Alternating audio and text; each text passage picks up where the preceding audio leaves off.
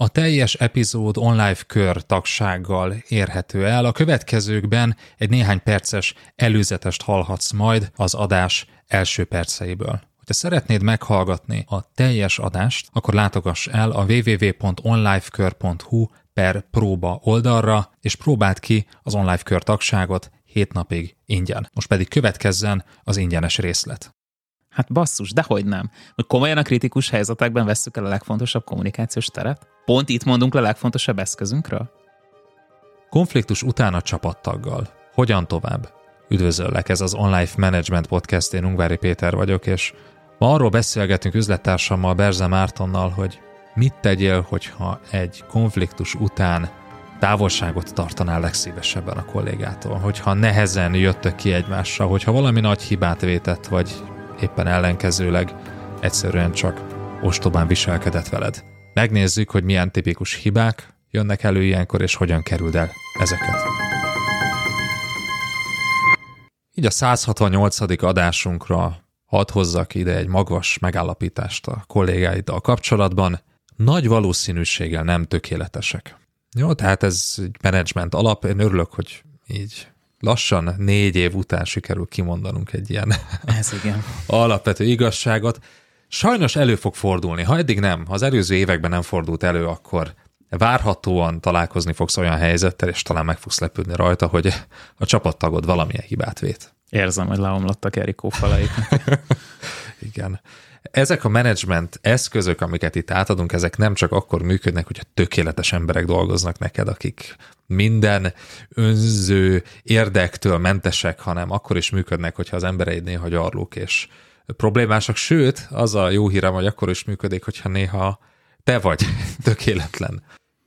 Ezt meg szoktuk kapni egyébként, hogy egy kicsit, mint hogyha ilyen ideált festenénk a falra a menedzsmenttel kapcsolatban, és, és hogy pont a múltkori beszélgetés, az ilyen jellegű múltkori beszélgetésünkben mondtam azt, hogy basszus, én pont azt érzem, hogy rajtunk kívül nagyon kevesen beszélnek a, a valóságról, tehát arról, hogy mi van, nem arról, hogy minek kellene lennie a munkahelyeken, és nyilván azért mutatunk fel viszont egy ideát, mert tisztában vagyunk vele, hogy soha senki nem fog tökéletesen, százszázalékosan teljesíteni se csapattalként, se menedzserként, na de azért nagyon nem mindegy, hogy mi a zsinórmérték.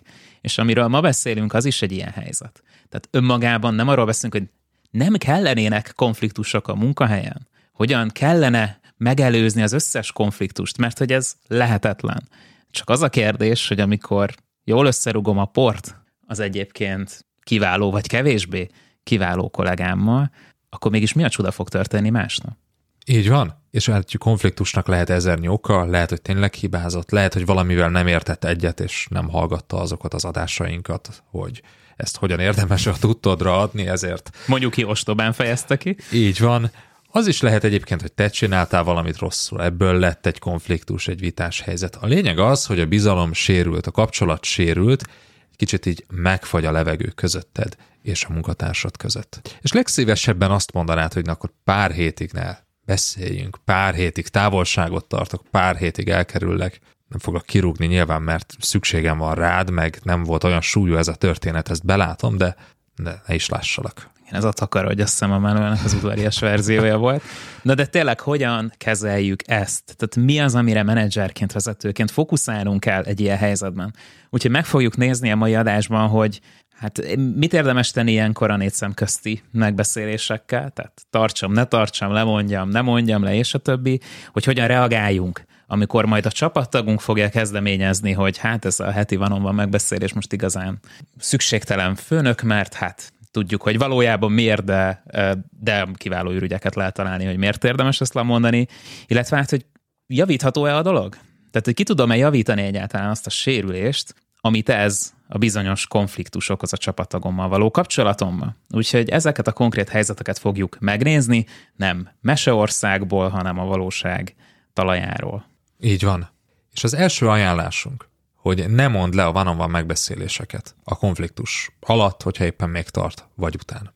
És elhiszük, hogy ez nehéz. Tehát kedden van egy konfliktusos helyzet, szerda reggel ott van a van van megbeszélés. Na most ehhez kinek van kedve? Tehát tegnap az utolsó szóváltásunk az az volt, hogy, hogy elküldött a fenébe, szerda reggel pedig a van megbeszélésre üljek be, és kérdezzem meg tőle, mosolyogva, hogy mi a helyzet, hogy vagy.